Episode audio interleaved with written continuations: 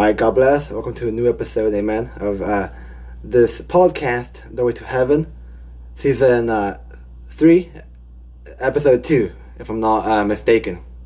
Is that episode 2? 3, I'm sorry. You know, I can't keep track of the episodes now, amen. But we're gonna start a new series, amen, the Armor of God, which, as you can see in the title, amen, of this episode is the armor of God dressed for battle.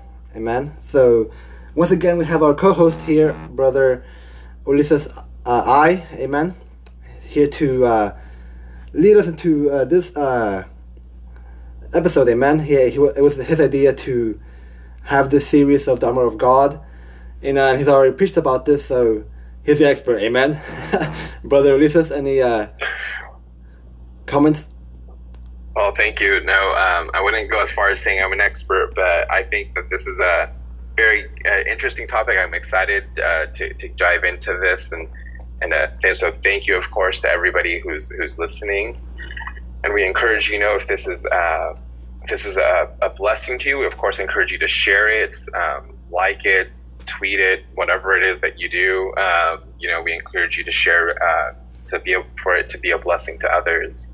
And as Ruben mentioned, so we're doing this series over the next several weeks on the armor of God, and starting today with this dressed for battle, and meaning that we kind of just want to give a brief introduction into what the armor is and what it represents, and then we'll actually go in through the different episodes over the next several weeks into each piece of armor and what it represents and how we are to properly use it.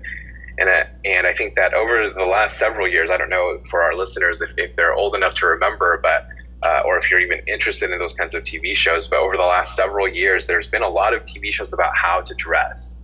There was a show called Extreme Makeover, where they would, take people who were kind of like always tore up from the floor up, always kind of slumming it in their clothes, and they would give them these makeovers, right? There was a show titled What Not to Wear. I would teach people how to properly dress themselves, and I think that in a way Christianity is also about helping people properly dress, right? But not in the same sense. It's not about what we wear in the physical sense, right? But Paul tells us in Ephesians that there are certain things that a Christian must put off and other things that we have to put on. And specifically, Paul tells us to put on the Christian armor so we can be ready for everything that's going to come our way, right? I think that everybody who's listening would agree that life here on earth is hard, right? Life can be difficult, whether you are a believer in Jesus or not. There is no denying that life can be very, very hard. And in fact, the Bible teaches us that our life isn't going to be this picnic or this walk in the park. Life here on earth is a battle. It's a struggle, and it's not just a struggle, it's a struggle against a powerful enemy. And to fight this battle properly, we need this spiritual makeover. We need to replace our weak and inadequate natural clothing and replace it with the real armor and real weapons. And Paul finishes his letter to Ephesians with this final kind of charge, this final call to prepare to fight this battle the right way. So throughout this series, what we're hoping to do is just kind of unpack each individual piece of armor that Paul describes.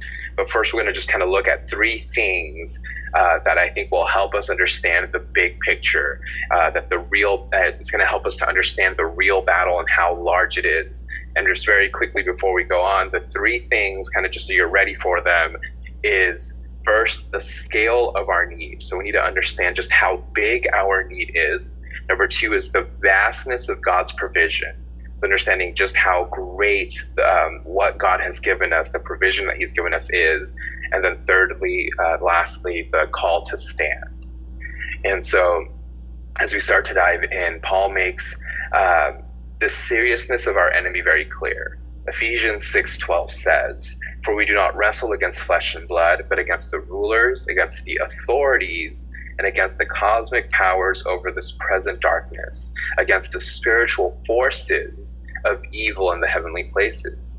So, I mean, if you just read that over and over again, it sounds scary, doesn't it? I mean, it sounds intimidating. There are rulers, there are authorities, there are cosmic powers, there are spiritual forces, and it sounds scary because it's meant to.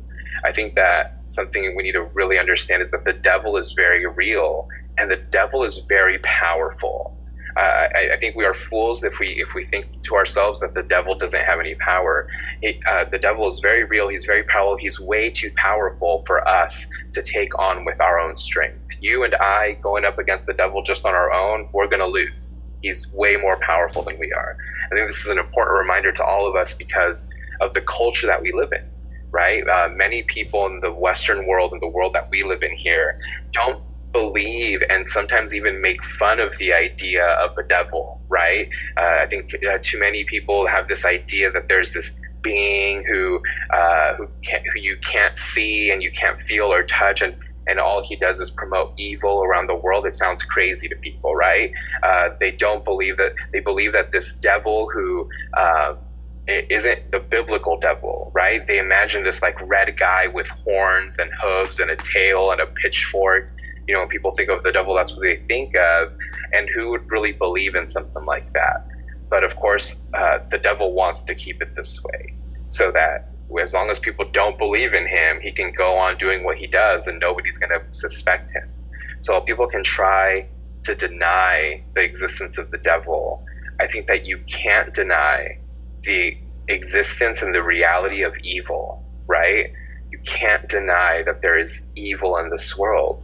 I think we can all agree that there are things that are sad and there are things that are tragic, but there's also just plain evil in the world, right?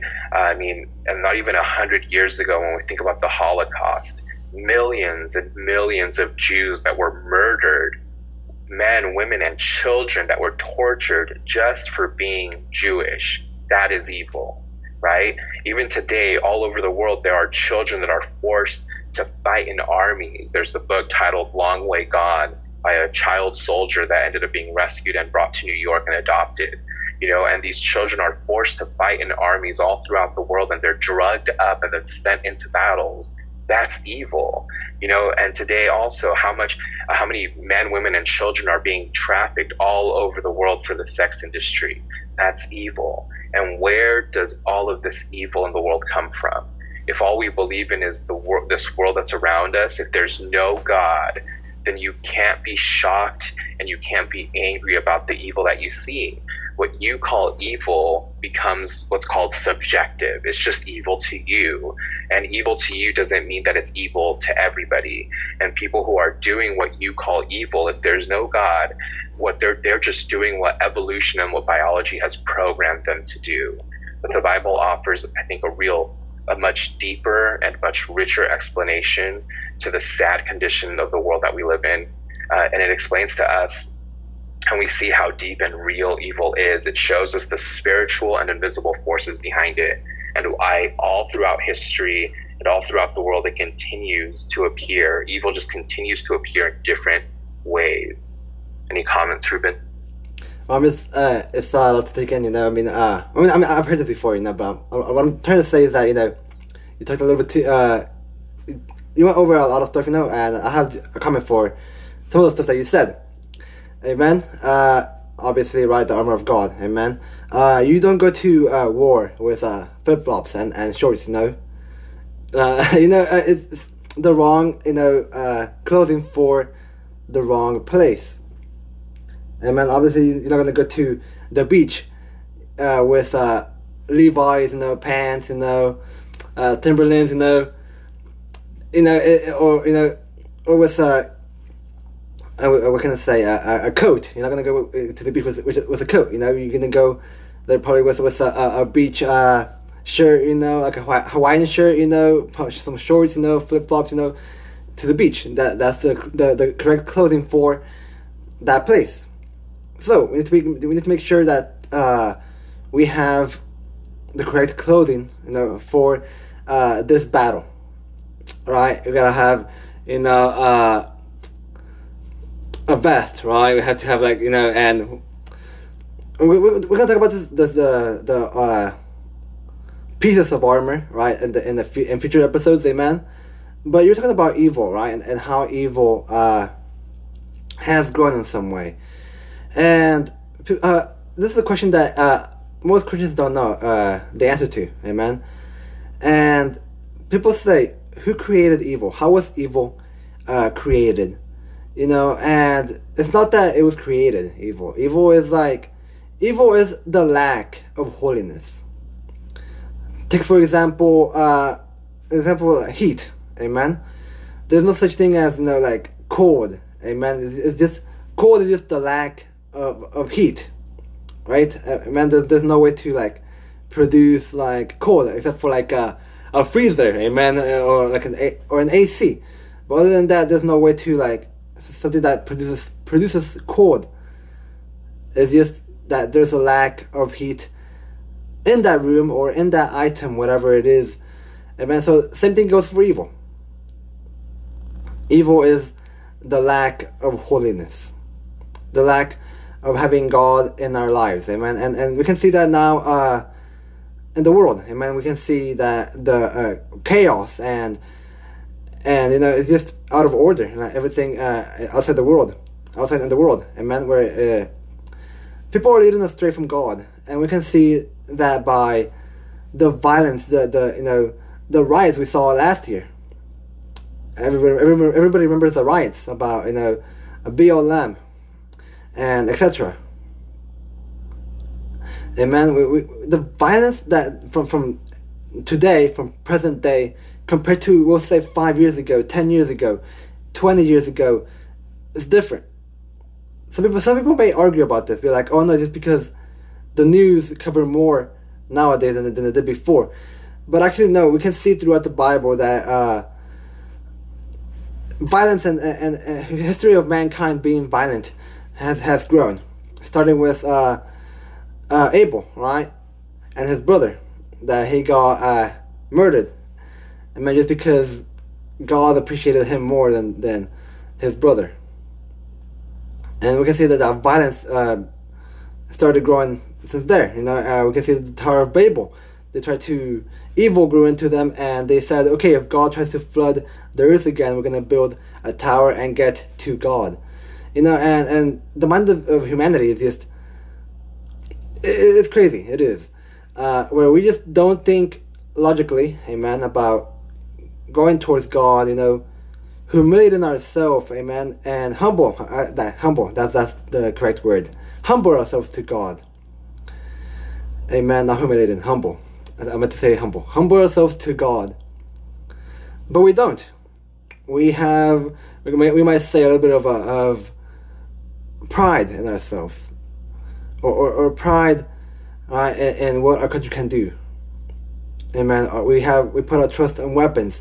We can see that also David put his trust on his men. We can see that in the Bible there's a story when David, he started to, you know, do a censor about of his people, of the army, amen, of his army, amen, because he no longer trusted in God. He started to trust on his man, amen. And we can see that the consequences of his actions were pretty terrible. They were. So, Brother Ulises. No, I think you made some really great points there. I think that when we really look at what we're dealing with here, something that to understand is that this fight is unfair, right? Because our enemy isn't flesh and blood, but we are, right? We aren't principalities. We aren't powers or cosmic rulers. We as humans, we are flawed, we are fallen, we are flesh and blood, we are mortals. And kind of like how you said, we need to understand this because when we look at it this way, it almost seems like we shouldn't be in this fight. And like you were mentioning, you know, you wouldn't go into battle in like flip-flops and a muscle shirt and beach shorts, you know, because that's what this fight is starting to look at when we look at this verse. It would be like us kind of like picking up sticks and rocks and going up against people with guns and tanks and missiles, right? It's not a fair fight. But while this fight may not look fair, This is a battle, and this is a fight that we find ourselves in. All of us are in this battle. And serving in the Lord's army is not something, and I want everybody to really hear this, serving in the Lord's army is not something reserved for only leaders and pastors and worship teams and podcasters like Ruben, right? This isn't just those, like, this isn't a battle just for those people. This isn't a battle for people who are more holy or more devoted than all of the rest of us. See, the choice isn't whether you will be a Christian soldier or a Christian civilian. The choice is whether you will be a prepared Christian soldier or an unprepared one, right? And an unprepared soldier of flesh and blood will not be able to stand against the powers and the spiritual forces that come against us. So not only is the fight unfair, but it also takes place in a place where it's not fair. The Bible says that that we're fighting this in the present darkness. So like you mentioned, you know, things are just getting worse. The evil and the violence that we see is more and more. I mean, we've been, and again, I mean, just to kind of lay this on the ground here, if anybody's been watching the news, we have been in Afghanistan for 20 years or going on 20 years or more than 20 years, I can't remember. And even though all the troops are leaving, the Taliban has already taken over. And you know, so like this violence is just this cycle, this present darkness in this world.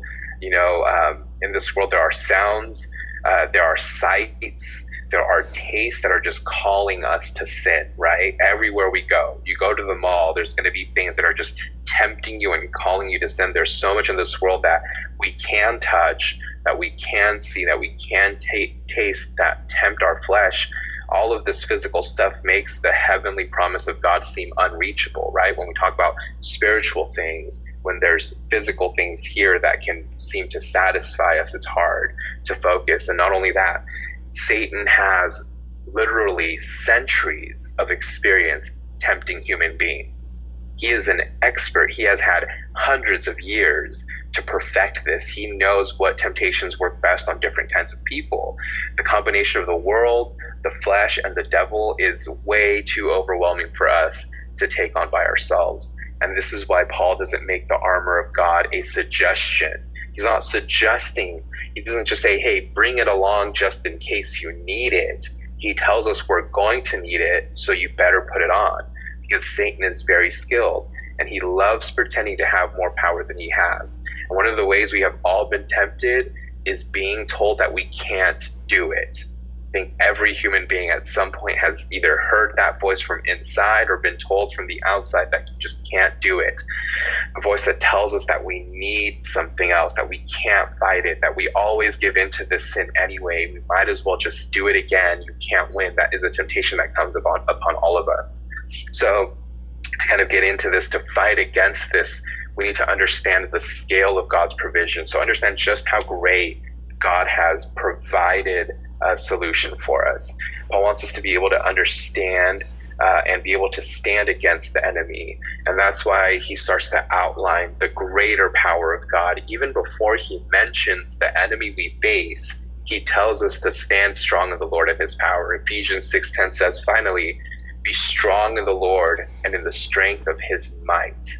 And so the words Paul uses here are the same Greek words he used in Ephesians 19, where he talks about the power of God that raised Christ from the dead. He says, and what is the immeasurable greatness and his power toward us who believe, according to the working of his great might. So what this means is the power we have been given in this fight is the same power that brought Jesus back from the dead. So this isn't just the power that is required to bring back any person from the dead, like Lazarus in John 11, but bringing back, you know, just the physically dead is nothing compared to when Jesus was resurrected. I think that's important to understand. You know, Jesus died under the full wrath of God. Jesus carried and paid the price for the sin of every single person in all of history who has ever existed and will ever exist, including you and me. And that was all on Jesus. And Jesus was not only brought back to life, he was actually taken to the heavenly places, and he's now seated at the right hand of God. And so this is true power, right? This is a lot. This is much greater power than our enemy has, right? And look at First John 4:4. He says, he who is in you is greater than he who is in the world. I think that's something we need to really understand. Jesus is so much greater than the enemy that we face. And then that brings us to the call to stand in Ephesians 6:11. Put on the whole armor of God, that you may be able to stand against the schemes of the devil. So too many people who read this, we see that it's a call to action. We think, okay, now it's completely up to us to take on the devil and stand against his attacks, right? We think like, hey, if we just put on the armor, we're going to be able to stand against everything the devil throws at us. See, God has already done his part in making the armor available. Now it's up to us to choose to use it. So while we think all of this, we also think that God is just up in heaven waiting and watching to see how it all plays out, right? But when this kind of wrong understanding takes hold of us, then that's when Christians fall into two groups. First, there's a group of people who become these like radical disciples of Jesus, and they seem to put on the armor and they live these epic lives. Ruben, I don't know if you know people like that they just seem to be like holy, like they're just like, whoa, like this person is like perfect, this like they're just amazing Christians. But then there's the second group of Christians who seem to be like those loser Christians that are like always sinning. Right? There's these, you've got these Christians who are like all on fire for Jesus, and then you've got this other group of Christians who are like always sinning and then coming back and then sinning, and there's these people who are always falling into sin and always leaving God disappointed. But if we're honest, most of us probably find ourselves in that second category. Most of us all probably fall every day, probably think something we shouldn't think, say something we shouldn't say, do something we shouldn't do. And sometimes we wake up and we're unwilling sometimes to even just think about the armor of God, and much less put it on in the morning. So if sanctification is living holy, if that was easy and it was as simple as trying harder, if you could live holy just by trying harder, like so many people think, right? Then like we wouldn't fall in our Christian walk as much as we do. And like how many times have we heard this before, right? You just need to try harder. You just need to pray more. You just need to read your Bible more. You just need to put on the armor of God. You just need to fast more. We can do that every day and you can still fall, because it's not that easy to live a holy life. You can pray all you want and sometimes you're still going to fall. You can fast for 3-4 days and sometimes you're still going to fall. Right? I think the results of having this kind of self-centered understanding is that we become proud in our spiritual growth. And then we also become judgmental of those who don't seem to be doing as good as us, because we think, hey, I chose to put on the armor of God and they chose not to. So they made poor choices. And on the flip side, we can feel really crushed when we do fall. I don't know if you've ever been there, but like you do something or say something that you shouldn't, and you fall into that sin or stumble into that sin, and all of a sudden you just feel completely helpless. We've talked a lot about, repentance and conviction and guilt, right? And so I think a lot of us kind of swing between these two emotions, and we get super excited and we're super proud and we're super ecstatic when we're winning the battle against sin, right? When we're not sinning and we're praying and we're reading, we're not falling into sin. We're not saying and doing things that we always say and do. But then we fall. And then comes depression, and then comes anxiety, and then comes shame. And the reality is the power of God isn't something we can choose to tap into, right? We're not in charge of the process. Anything to say, Ruben? You were kind of like you were describing me, basically. This happened to me, last year, actually. And I haven't told anybody about this. The only people that know about this is the people that saw. But me growing up, I've grown up as, I would say, a role model.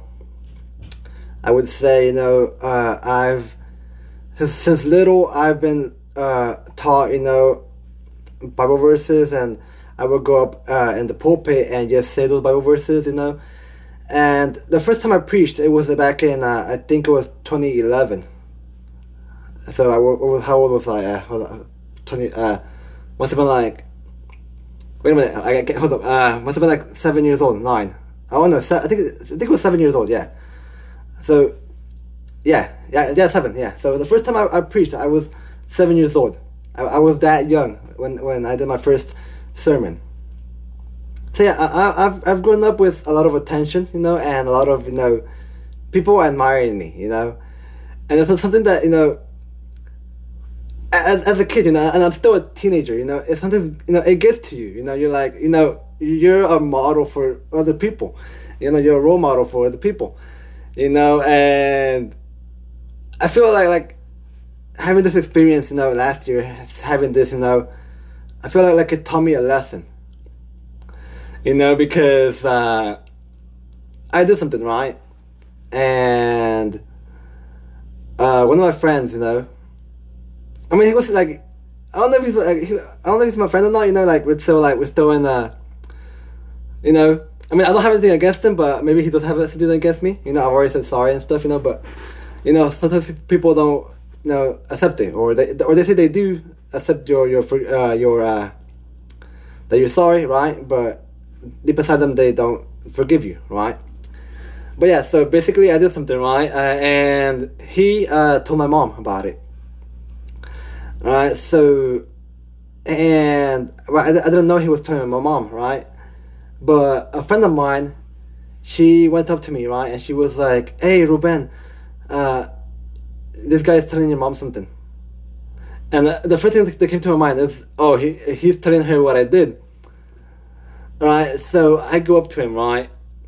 And this happened after church, actually, and it's quite embarrassing because I'm like, it's after service, you know, like after, you know, I had a beautiful service, the Holy Spirit, amen.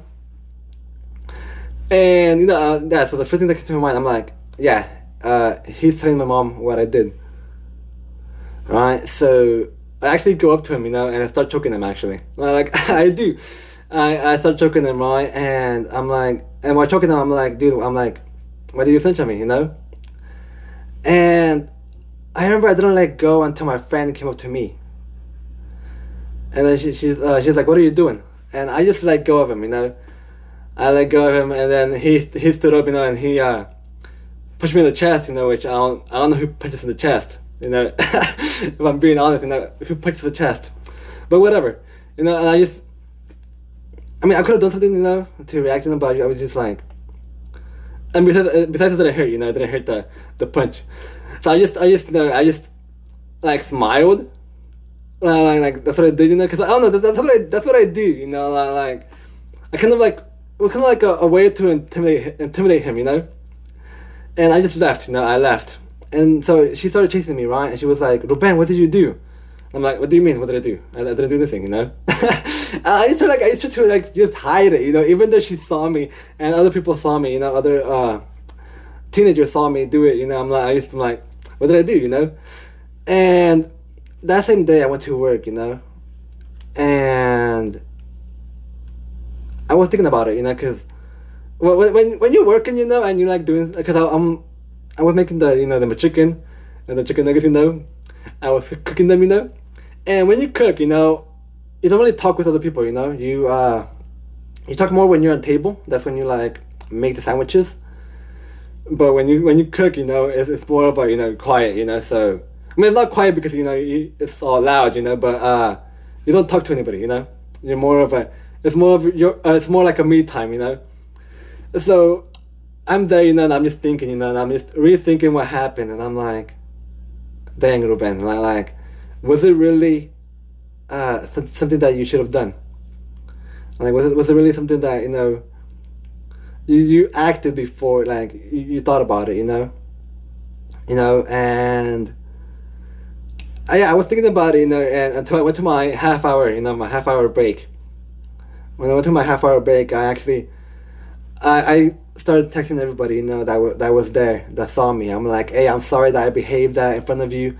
I know that I'm a role model for you, you know, and, you know, you've seen that, you know, you guys shouldn't have seen that, you know, and I shouldn't have done that, you know, so I asked for you to forgive me, right? And they were like, oh, no, you're cool, you know, and, you know, they were all saying that, yeah, that's all good, you know, and, yeah, I think for like a week, my friend that I choked, you know, he didn't want to forgive me, you know, for like a week or two, until we did, you know, until he did forgive me, until he was like, and nowadays we just joke about it, you know, like nowadays, you know, like if we talk about it right now, you know, me and my friend we just joke about it, like we don't we have no hard feelings anymore. We just laugh at it, you know, be like, hey, remember that time I choked you, you know? He's like, oh yeah, I remember, you know. So, you know, but, you know, long story short, you know, I mean, the theme of that experience, man, it was that, you know, even me, you know, the quote unquote, you know, perfect, amen. Because, you know, I feel like it did get to me, you know, like that. Oh my God, like I'm perfect, you know. Like, I mean, not like in a perfect way, but like I'm in some way somewhere perfect, you know. And, you know, it does, you know, I mean, and also I'm a teenager, you know, I'm having those, you know, youthful years, you know, where I'm like, I feel unstoppable, you know, I feel like I could do anything. So, yeah, I felt like, you know, I'm like, Ruben, you're great, you know, you're, yeah. And seeing that, you know, I'm like, dang, you know, I'm like, I can really just, and, you know, it's crazy how, like, it didn't like, spread that the word about that I did that, you know. I thought it was gonna spread. I did think it was gonna spread. I was like, yeah, this is over for me, you know. Everybody's gonna find out that I did this, you know, and yeah. But yeah, thank God it didn't spread, you know. I'm like, I don't know how it didn't spread, you know. People talk a lot, you know, so. I did think it was going to spread, you know, the word. They're going to be like, oh, Ruben, he choked someone, you know, at church, you know, after church, you know. You know, and, you know, it's funny when you think about it now, but, you know, yeah, back then it was like, in February, back in October, I was like, yeah, I shouldn't have done that, you know. So, yeah, that's a story for you guys. I think that's a great example, because I think we've all probably been there. Maybe not to that extent, but we've all been to that point of when we start comparing ourselves to others, right? We can start to feel self-righteous. We start feeling like, hey, I'm better than all these other guys that, like, you know, are doing all these other things, and so, but then when that fall comes, like it always does for all of us, you know, that guilt, that shame can really sink in. So that's why, like I mentioned, you know, most Christians, not all, of course, but I think most people will agree that we swing between these two of feeling like, yeah, look at me, like, look how good I've done. And then all of a sudden, like, oh man, look at what I've done. Like, look how far I've fallen. And I think that, you know, that's where it's important to understand, especially in that fall, that we're not in charge of the process. God's power is inside all of his children, and it's working itself out for his purpose. Paul reminds us of this in Ephesians 1:4-6, even as he chose us in him before the foundation of the world, that we should be holy and blameless before him. In love, he predestined us for adoption to himself as sons through Jesus Christ, according to the purpose of his will, to the praise of his glorious grace with which he has blessed us in the beloved. So God hasn't left it for us to decide whether his purpose is going to succeed. I think that's really important. It's not up to us whether his purpose is going to come through. His power is at work inside every Christian to accomplish his purpose, right? And his purpose is for us to be presented holy and blameless before him. Why? To the praise of his glorious grace. And see, this is something I say at my church all the time. It's not about you, okay? It's not about you. It's to the praise of his glorious grace. God has chosen and saved you, not because of you, but for his glory. And sometimes so many of us, we like to make it about ourselves, right? And there are churches that are built on this idea of like, God just loves you and he wants to bless you and he wants to make you happy. But it's not about you. It's about God and his glory. And that's the great power of God, that he is working for our spiritual growth in two ways. First, he has shown us in Jesus coming and resisting sin and resisting the devil in our place. And then second, it's working in us through the Holy Spirit. So it's renewing our hearts and our minds. So in both of these ways, God is in control of all of it. And in the end, no one will be able to say, look at what I did, because it's about what Jesus did. And to kind of start wrapping up, let's just quickly unpack the idea and kind of connect this to God's armor. So our sanctification, our becoming holy, stands on what Jesus did on the cross. So what we're going to see is that the armor of God, which we're talking about, right? The armor of God is literally God's armor. Okay, the armor of God is literally God's armor. It's armor that was designed and worn by God first. The armor of God gives us to defend and protect us against the attacks of Satan. Is actually the armor that he already wore in the fight and won for us on the cross, right? So we can stand firm against Satan, not only because of the strength that comes from Jesus already winning the victory for us, but that's why each piece of the armor actually points us to Jesus. And that's what I'm really excited about in unpacking these over the next few episodes, because we're going to see that the belt of truth is the belt that was worn by the Messianic King in Isaiah 11:5. A breastplate of righteousness and the helmet of salvation come from the divine warrior in Isaiah 59:17. The feet shod with gospel readiness are the feet of those who proclaim the arrival of the Messiah's kingdom in Isaiah 52:7. God himself is the shield of faith. God himself is the shield of faith we read about in Genesis 15. And the sword of the Spirit, which is the word of God, is the weapon used by the promised servants of the Lord in Isaiah 49:2. So God is clothing us with his own armor, the same armor that Jesus already wore. So Jesus isn't standing far away at a safe distance watching us fight. He has actually already worn the armor and won the victory himself. So you are called, we are called to wear the armor of God, not because that's what Jesus would do if he were in a similar situation. We are called to wear the armor of God because that is what Jesus has already done, right? He wore that armor all the way to the cross. He stood against Satan when he was living here on earth. So I really think that this is something, it's important for us to understand that each of the temptations that many of us have fallen into, even just this week, when we fall into the temptation of lust, gossip, anger, pride, self-exaltation, when we fall into the temptation of lying or jealousy, those are all temptations that Jesus stood against for us. So Jesus gave his life to give us victory. He gave his life to give us the Holy Spirit and the power that raised them from the dead. That power now lives in us and is raising us from being spiritually dead to new life. In John 3, Jesus compares Christianity to being born. And a baby isn't in control of when it's going to be born, right? And in the same way, God has chosen to give you new life.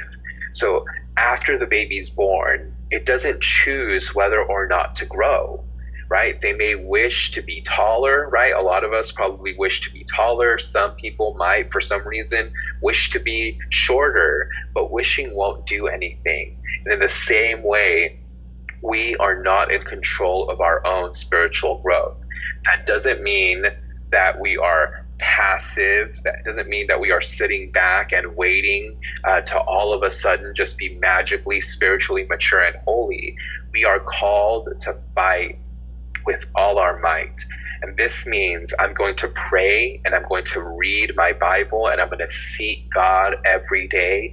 But while I'm doing that, I know that God is in control from beginning to end.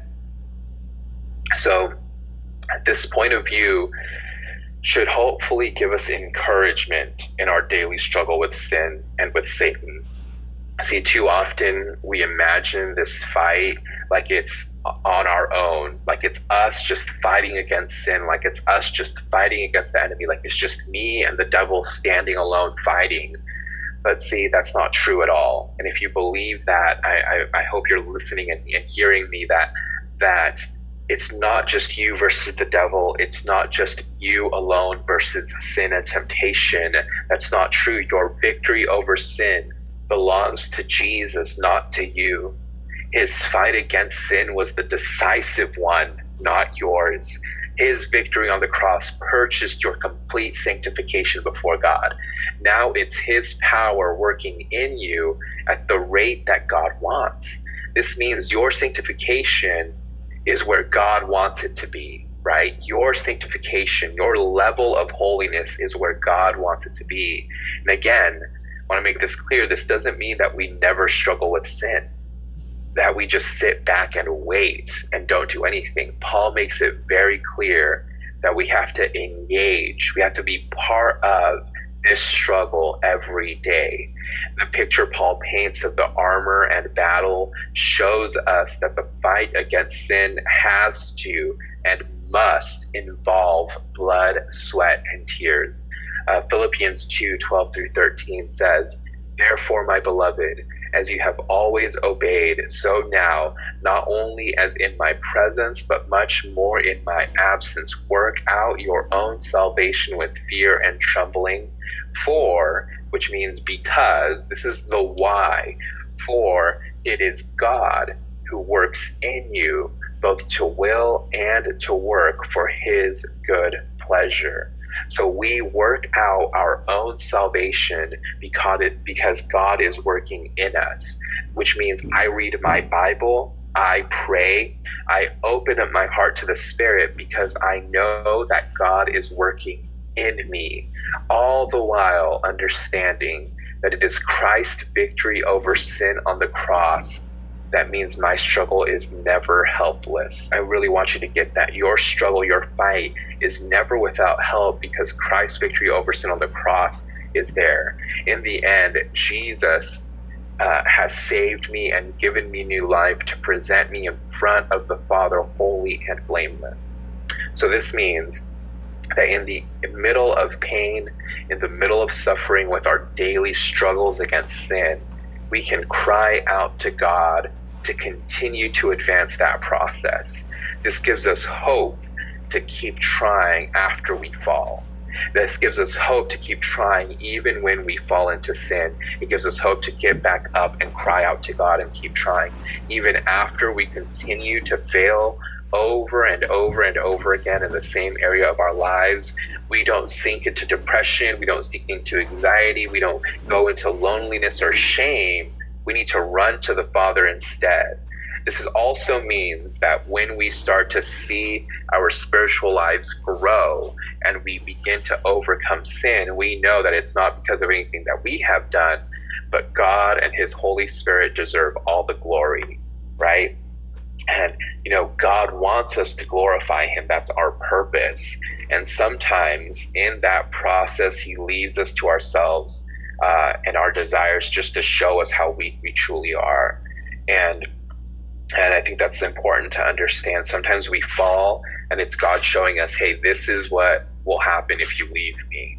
We fall into that sin and it's just God showing us what kind of things we're capable of, right? Because I'm sure that when Ruben did what he did to that young man, it's just a reminder now of just what we're capable of when we forget about God, right? When we don't crucify our flesh, when we don't pick up our daily cross, when we don't do those things and really surrender to God, you know, this is what we can fall to. This is what we can go to, right? And this shows us a really interesting part of our struggle, that sometimes we think that because God is holy and hates sin, that His goal is that we should stand strong in the fight against sin. And we come back to, it's not about you. God doesn't want to make you this independent being. I really want you guys to hear this. God doesn't want to make you this independent being that can stand by all on your own strength. He wants you to understand your weakness, to know the power to simply put on the armor of God comes from God. Ephesians 6:10, finally be strong in who? Not in yourself. It says finally be strong in the Lord, not ourselves, not our own strength. So no matter how long you've been Christian, how much you succeed and how much you've succeeded in your spiritual life, if God were to leave you to your own strength, you would lose the fight against the enemy. That's guaranteed. And nothing teaches us the power of Satan and our complete need for God more than our constant spiritual failures. Any comments, Ruben? I mean, I just got here, though. I took a little break off. I know you guys can't see, but in the camera, I left the camera. I had to go do something real quick, so I missed part of what you were talking about. I'll listen to it when it comes out tomorrow, or probably today, so that I can listen to it early, because it's my episode, they might not. So I mean, yeah, we're talking about that we're not perfect, amen, but also that shouldn't be an excuse to go and sin, amen. We're not perfect, but we should try every single day to be perfect. We should seek perfection, amen. Jesus commands us to be perfect, amen. Paul says, be like me, like I am, like Jesus, amen. So, if we want to be like Jesus, amen, if we want to be like Paul, we have to do our part, amen. We're not going to become, all of a sudden, a powerful prophet, amen, or a pastor, or an evangelist, amen, or missionary, a good missionary, with God's backup on you, just out of nowhere. You need to, let God, use you and seek Him, seek His word, amen. Read the Bible, pray, fast. I know fast for some of you, it's it can be hard, and you have those temptations, especially when you're like fasting alone. When you fast alone, let's say at your house, you're praying and you're reading the Bible, and then out of nowhere your mom is cooking food, and you find out that they're enchiladas, and I'm like, I want some enchiladas, but I'm right now I'm fasting, I'm fasting right now. And, it can be quite difficult, but, you gotta resist. That's part of, that's kind of the point, of doing a fast. That's the point. We have to resist, not eating or drinking anything. Some people still drink, water, but I mean, if you want to fast with water or without water, whichever, or even fast from social media, we talked about this in a few episodes back, amen, about fast, where it's not just about not having any food, but fast from social media, which I can't do that, because I gotta do my streaks, I gotta do my streaks.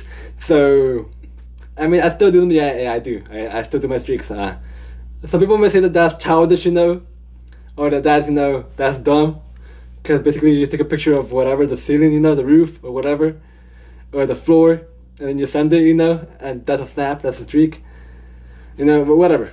It gives you more points, So, yeah, seek God. That's my advice to you guys. Amen. I don't know.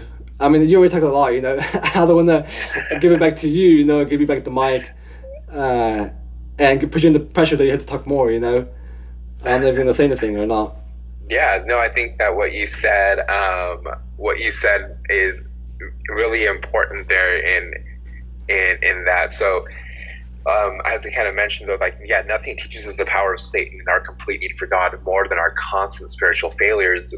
And what comes to mind when you're saying, we need to seek that perfection, seek that holiness every day, is that, I think there's, especially in young people, and I could be wrong. I mean, it's been several years since I was a teenager, but when we keep, and this isn't just about teenagers, but but for all people at all stages in life, sometimes we keep making these resolutions to like give up a certain sin, right? And we fast and we pray and still give in to that sin. And what else can I say when that happens besides admitting that I am the weakest Christian, right? When I promise, and I'm sure there's a listener out there who can relate to this as much as I can, is when I promise over and over again to not say mean or hurtful things or to not say proud things, but in the end I still find myself hurting people with my words and self-exalting myself. What else can we say except what is said in Romans 7:24? Paul writes, "Wretched man that I am, who will deliver me from this body of death?" Right? Nothing will give us more passion for Jesus than knowing how broken we really are. Because if we think we can do it all on our own, then we don't need Jesus. But when we understand how broken we are, when we're living a strong Christian life and everything is going well, then the gospel seems like it's just a good idea. It's just a good kind of concept out there. But when we really see how deep our sin is, then we hold on tight to the gospel, knowing that it's the only thing that is keeping us and saving us. And so people who don't know Jesus, who aren't believers, are usually comfortable with their sin. For them, it's not a struggle, but for Christians, life is a battle. Matthew 16:24, Jesus says, then Jesus told his disciples, "If anyone would come after me, let him deny himself and take up his cross and follow me." Christianity isn't about sitting back in your comfortable chairs and listening to sermons and podcasts. We are in the middle of a fight against an enemy who is a lot stronger and has a lot more experience, but we fight this battle knowing that we are fighting on the winning side. We take up our cross because Jesus took up his cross first. We wear God's armor because Jesus wore it first. So to stand our ground really means, isn't standing on our ground by ourselves, but to stand our ground really means to hold on tight to Jesus Christ, who is our Savior. And no matter how much power Satan has or how much he tries, he will never be able to pull away those who are really trusting in God, because we are his children and the Father will never let us go. So everything you need for your salvation was accomplished by Jesus on the cross. It is now him working in you through the Holy Spirit. Sometimes God shows his power in us by giving us the strength to stand against everything the devil throws at us. And sometimes we're going to fall. That's a fact. But let that fall be a reminder of our weakness and our need for God. Christian, if you're listening to me today, I'm telling you, if you have fallen, don't run away from God. Let it just be a sign of how much we need God. And in both situations, whether we're fighting against sin and winning, or whether we're fighting against sin and falling and sinning and giving in both situations, remember that in the end, God will get all the glory. The last thing I have to say as we wrap up today, Ruben can give his final comments. In the end, be strong in the Lord and in the strength of his might. Take your stand against the devil, protected by the armor of God. We need to fight the good fight with everything that we've got, and we've got to give it everything we've got. But in the middle of standing and fighting, we can't forget to rest in the finished victory of Jesus Christ. Final thoughts, Reuben? Amen. I'm going to give one final thought, and then we're going to go to our little break, and I'm gonna pray for you guys after the little break. Amen. Some people say the Bible is just a book with rules. Amen. Where if you don't follow the rules, you're condemned. All right, and you go to hell. But let me just tell you this one thing. That is not true. This book, right, the Bible, tells us that we can't possibly follow all of these rules. That we can't. There's no way where we can accomplish, right? Where we can just follow all these rules. Amen. We need Jesus, amen, in our life in order to actually follow these rules, in order to accomplish, amen, and and avoid, amen, hell. I know we don't talk about this a lot. Christians don't talk about hell a lot. They don't like to scare off people. with a hell, you know, with like, oh, heaven and hell, you know, or, you know, or the lake of sulfur, which I do believe, and we can talk about this, you know, in a different episode, and then like after we do this series about, you know, but I do believe that hell and the lake of sulfur are two different places, and I do have my you know, reasons to back this up, you know. Some people think that is the same place, but you know, we can talk about this, you know, in a different episode. But yeah, you know, if you want to actually, you know, live a life, you know, of holiness, a life close to God, you know, you need the bridge, right? You need that person, right, called Jesus in your life to get closer and closer to that perfection, which we will get to that perfection one day. Either it is the day that we die, amen, or the day that God comes in the rapture to pick us up, amen, his people, amen. So we'll be right back. We're gonna go to a little break, and then we'll come back with a prayer for you guys.